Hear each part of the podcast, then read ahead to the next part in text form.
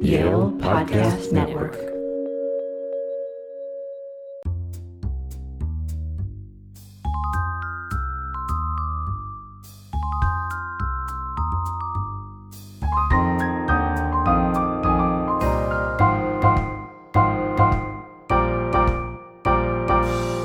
Hello, and welcome to the Yale University Press podcast. I'm Jessica Holohan, and I'm delighted to introduce my guest, Evelyn Hankins, Senior Curator at the Hirshhorn Museum and Sculpture Garden in Washington, D.C. I asked Evelyn to join me to talk about a site specific commissioned installation currently on view at the Hirshhorn, a work titled Pickett's Charge by the artist Mark Bradford. Evelyn worked with the artist on the installation and is co author of an accompanying book, Mark Bradford Pickett's Charge, which Yale University Press published in association with the Hirshhorn Museum.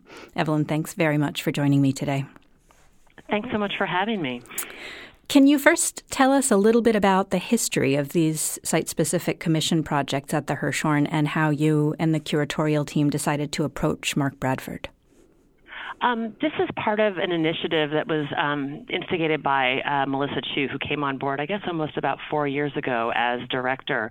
The Inner Circle galleries on the second and third floor um, have traditionally been a space for uh, small scale pedestal based sculpture, in part because of their configuration and the light exposure and um, a terrazzo floor that makes it difficult to put floor bound sculpture there. So when Melissa came in, she suggested we find new ways to rethink those spaces and we did what museums often do, and we went to artists to have them solve our problems. And so Mark is one of a number of artists who we've invited to do projects. I think he was the third in the series. And we invited Mark, one, because I think he's one of the most important artists working today in his, you know, unique way of bringing together the history of abstraction and the current political moment. But um, we also thought that he would leverage the platform of the National Mall in a way that other um, artists might not. I mean, one of the things about the Hirshhorn is that we are the only contemporary art museum on the National Mall. Mm-hmm. So that gives us a unique position for artists in thinking about the kinds of projects they want to do. Yeah, a number of the articles that have been published about the exhibition have referred to uh, Bradford's Prescience. That is, the project. This project was started and, and underway in the final years of Barack Obama's presidency. Um, but the piece, which we can get into more detail about in a minute, um, does seem to be in dialogue with uh, some of the public and political discourse since the end of Obama's presidency, conversations about race in America and concerns over the presence or the removal of Confederate military statues and memorials. Um, did the changing administration and the shift in the political atmosphere have any effect on your conversations with Bradford as the project was in process? Well, absolutely. And like you said, the project was in process for two to three years before it actually opened um, in November 2017. Um, I think the kinds of issues that Mark is exploring, political, racial, and economic, and even geographical divides, are not necessarily just of this moment, especially someone like Mark Bradford, who's always thinking about history. So for him, I think he's thinking about divides that have existed in our nation for centuries. So while he seems particularly prescient, I think, and he is in some ways, I think he has his ear to the ground and has a sense of what's going on. The piece I think is powerful because it not only talks about the current moment, but again about larger issues and, and kind of um, challenges that the nation has grappled with for centuries. Um, and of course, with the Confederate monument controversy developing, we had a very different sense of conversation. But, you know, again, I think his project has been so um, well received because it asks really big questions, you know, about history and who gets to tell history and how we tell history and how we as a nation want to want to be. And so I think for that reason, he he really is um, talking about again about larger issues rather than just this moment. Um, well, tell us about tell us about the piece itself. What what you see when you walk onto the third floor at the Hirshhorn. Okay, so I should mention, I forgot to mention that we are in a circular building. We call mm-hmm. it a, a concrete donut by um, architect uh, Gordon Bunshaft. The building opened in 1974 and is a fabulous example of brutalist architecture. So um, the inner circle gallery is on the third floor where Mark's project is. It's be purposely situated on the third floor, so it would be adjacent to our permanent collection because Mark is so interested in the history of painting and the history of abstraction. When you walk in, you are immediately struck by um, these canvases. Uh, they are roughly 15 feet tall. They go floor to ceiling, and they are uh, 40 to 45 feet long each. There are eight of them, and they are stapled directly to the wall, and they encompass the entire circumference of um, the inner circle galleries. And so each canvas is its own distinct composition. They are um, made of multiple layers of colored paper, fluorescent paper, and different kinds of materials that the artist soaked in water and then kind of placed and mushed, as I guess would be the technical term, onto the canvas. He then embedded different kinds of ropes, specifically climbing ropes, you know, um, on into the canvas, and then layered more paper in. And at the very top layer, for some of the um, canvases, he layered images of um, a painting made by Paul Dominique Philippoteaux uh, called Pickett's Charge. It is a cyclorama, which was um, the most popular entertainment spectacle of the 19th century. Uh, cycloramas were combined a very large uh, uh, encircling painting, roughly about 400 feet long and about 50 feet tall in the case of, of the Philippoteaux painting, with a diorama in the center. And um, visitors would come up through the middle and have this kind of encompassing experience where the divide between the diorama and the painting would simply disappear. Um, historians have talked about the cyclorama as being the moment of the shift from representation to illusion, you know, thinking about how we represent history.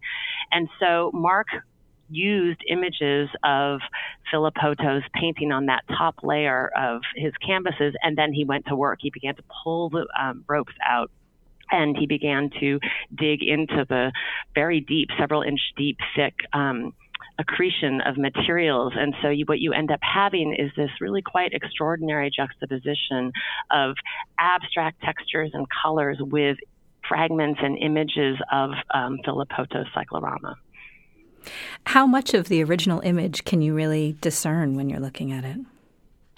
Uh, very little fragments, actually, very small fragments. I think one of the most important things to understand is that um, Mark is not recreating the entire composition of the cyclorama. He's reusing bits and pieces of it. Um, the cyclorama, and in the case of Philippoteaux's painting, was really, as I said, considered this kind of shift from representation to illusion. And the next step was film, which then wiped out the cycloramas as a popular entertainment spectacle.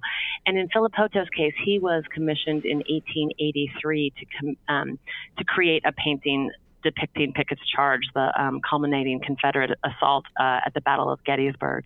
And Philippoteaux um, was praised by critics in the 1880s for creating a painting that was so lifelike that supposedly veterans of the battle wept when they saw it. And so for Mark, he's not interested. He's not interested as much in the details of the battle as he is thinking about this idea of representing history that's so transparent that it makes people cry, that's so lifelike. So for him, he's asking questions about how history is made and how it's contested and who has the power to write history.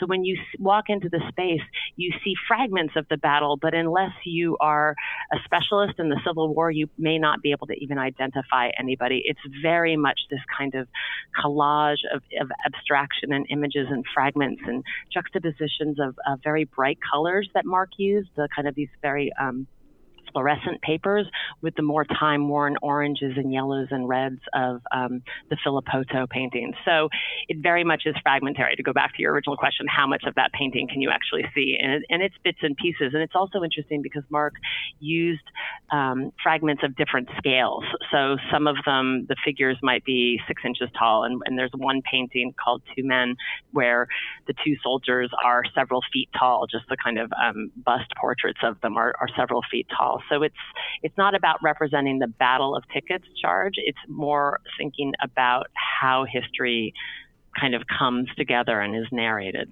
Mm-hmm. You mentioned the colors and and even even the ropes, which you said were climbing ropes, are mm-hmm. brightly colored. I mean the the effect is a pretty stunning. Um, cacophony of color that and and because of the monumentality and again I, I, I haven't managed to be there in person but the, the book has these wonderful gatefolds that give you a sense for the the scope of these paintings.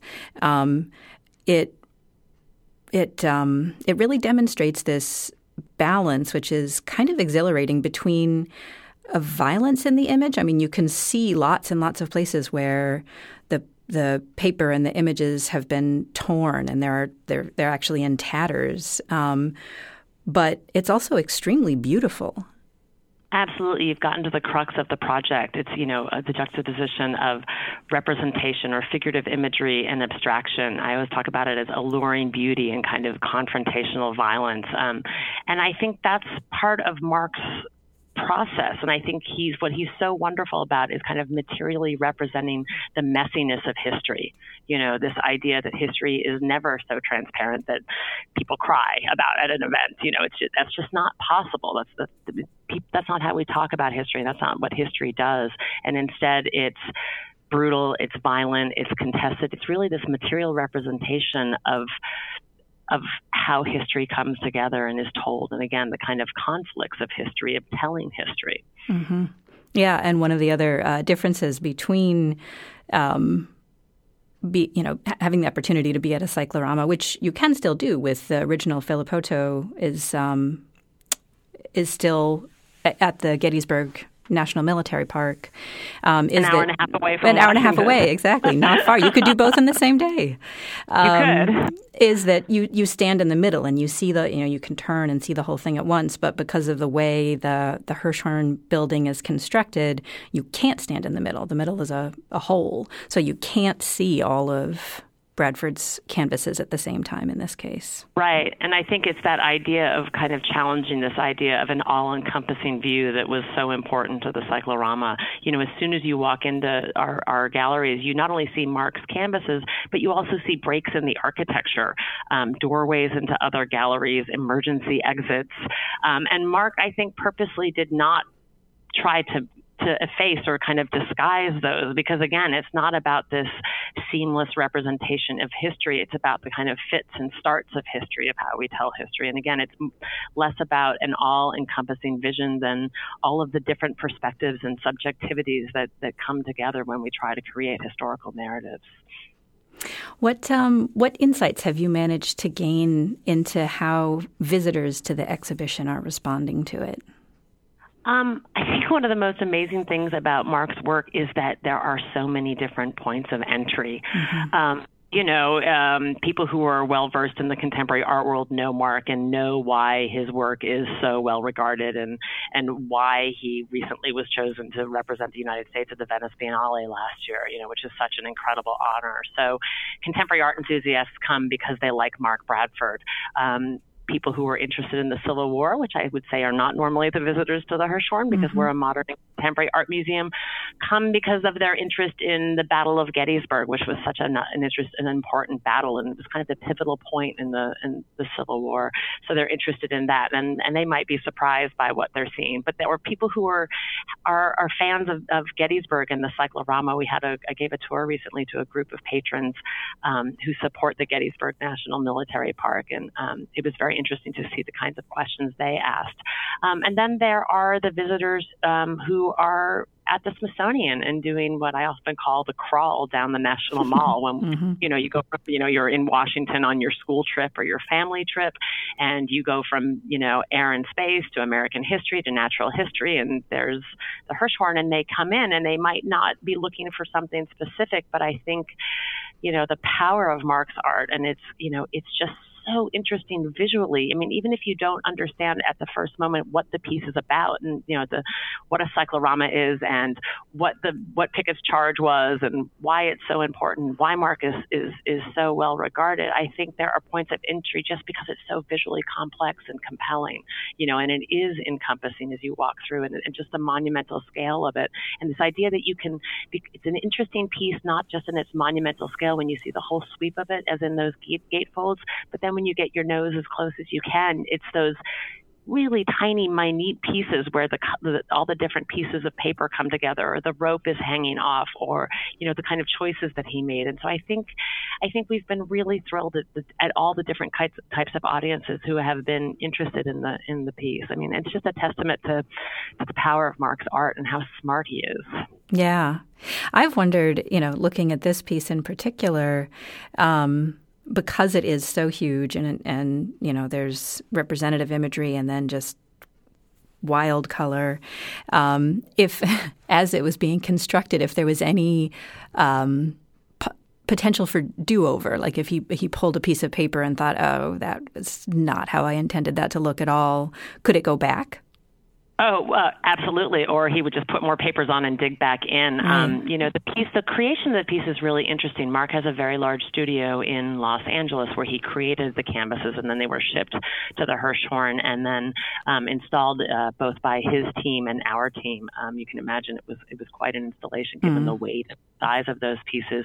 But Mark's process is very intuitive. So when he brought the works on site, and once we had them installed, we gave we had set aside time for him to work then and so my sense is that it is not, it is a, intuitive, um, spontaneous process. I mean, he knows what he's doing and he has a vision, but this thought that like I'm gonna tear off this and see what happens, and um, then I'm gonna move this over here, and then I'm and I mean, I think one of the things that was so fascinating is that it is both about digging deep into the layers of the painting, and it's a metaphor of the layers of history. I talk about it kind of an archaeology of the painting and an archaeology of history, but at the same time, it's it's also an additive process. There's one um, work in particular, which is called high watermark. And you can see that process where he put the layers of paper and the ropes and then the images of Houto. But the whole piece is most, most amazing because it's just got layer upon layer of other types of paper, many of which he pulled from other canvases. I mean, this kind of reuse of materials, not only non art materials, but also fragments and pieces of other canvases that he was making. So you can look at those ropes and you can see they've been pulled off of one painting and then glued onto another. So it's this wonderful kind of back and forth between a very thoughtful, um, careful practice of thinking about, you know, what are we doing here? What kind what are the messages and what are the questions that I want to ask with this project? And then a much more kind of intuitive, spontaneous practice working standing before the object. You know, it's not, this is not like painting a Van Eyck painting, you know, or mm-hmm. a, a, you know, it, it, it's not about the detail and getting everything exactly right. It is, it is, it is much more intuitive and and it's about the big picture and the small level, but it's not about things being in the right place, if that makes sense. Yeah, absolutely. And that's also a really interesting resonance in this piece too. Not not you know apart from the um, the arguments about history and, and reading history and representing history, but taking um, a, a work of art that was painting in you know the 19th century sense of the word and then incorporating it into a Mark Bradford piece. And he I believe calls his work painting or, or sculptural painting um, and just how very different those are well, I mean, to answer the first question, Mark is responding to another artist, which artists have done for centuries. Yeah. You know, they look to artists before them and they respond to them either critically or not critically, or as a way to ask other questions or to develop their own style. But in terms of Mark's interest in calling his work paintings, he is very specific about that. Um, I often call the works large scale collage on canvas if you want to get technical, because that's what they are. But Mark is very interested in the history of painting and the history of abstraction, and he's interested in inserting himself in that history. So that's why he talks about them as painting. When you think about a collage, at least I usually think about, you know, a very small work on paper by Schwitters or maybe a, you know, a piece of chair caning put into a painting by Picasso and Braque. You're not talking about, you know, 400 square foot canvases when you think about collage. It's about the kind of monumentality of painting and the and the tradition of, of artists and abstract artists in America in particular making very large scale paintings. People like, you know, Clyfford Still or Jackson Pollock making you know, in Barnett Newman making very large scale abstractions. And I think Mark, by calling his works paintings, is being very specifically saying, this is the tradition that I'm looking at, and this is the tradition that I'm going to put myself into. I expect to be at the end of that story. You know, mm. he hmm. sees himself at the end of that art historical narrative mm-hmm. and re- both challenging it, but also admiring it. I mean, it's, I, we had lovely conversations about Clyfford Still and other abstract artists. He's, you know, he's looking at history and, and he has a real passion for that, for abstraction, but he wants to find a way to bring together his, his love and of, of abstract painting with his deep commission, commitment to social and political um, histories. Um, have you had any conversations with him in the intervening months since the exhibition opened, and and get gotten a sense for how he has responded to the reception? No, I haven't talked to him that much. He's very busy, and yeah, on to the next project. He's also very much on. He's the type of artist who's very much on to the next project. Um, I think for me, what was most remarkable when he was here was seeing. Um, the piece for him to see the piece installed. We put most of the we put the canvases on the wall with his team, and he showed up to finish them. And I think for him, he said he he summarized this perfectly, where he said the building completes the works. That shift mm. from make the making his paintings in a studio, um, which is very large, but has orthogonal walls and corners. And it was a very different experience to see those works, you know, on the wall, on the curved walls of the Hirshhorn. No matter how much you use virtual reality or, you know, modeling technologies to, t- to imagine or to, to model how those works will look in the Hirshhorn's galleries, it's not until they're on the walls, especially with the materiality of Mark's work, that we knew what would happen. But um, I think he was pretty sure he knew he, he had knocked it out of the ballpark after he saw it on site. He absolutely did. Um, and it's been lovely talking with you about it. Thank you again for taking the time. Thank you. Um, anyone who can should make their way to the Hirshhorn. The work will be up until November 12th, I believe, and the book Mark Bradford Pickett's Charge is available now in bookstores and online, including through the Yale University Press website. Thank you for listening, and please visit us online at yalebooks.com to keep up with this podcast series as well as the latest from our blog and our authors.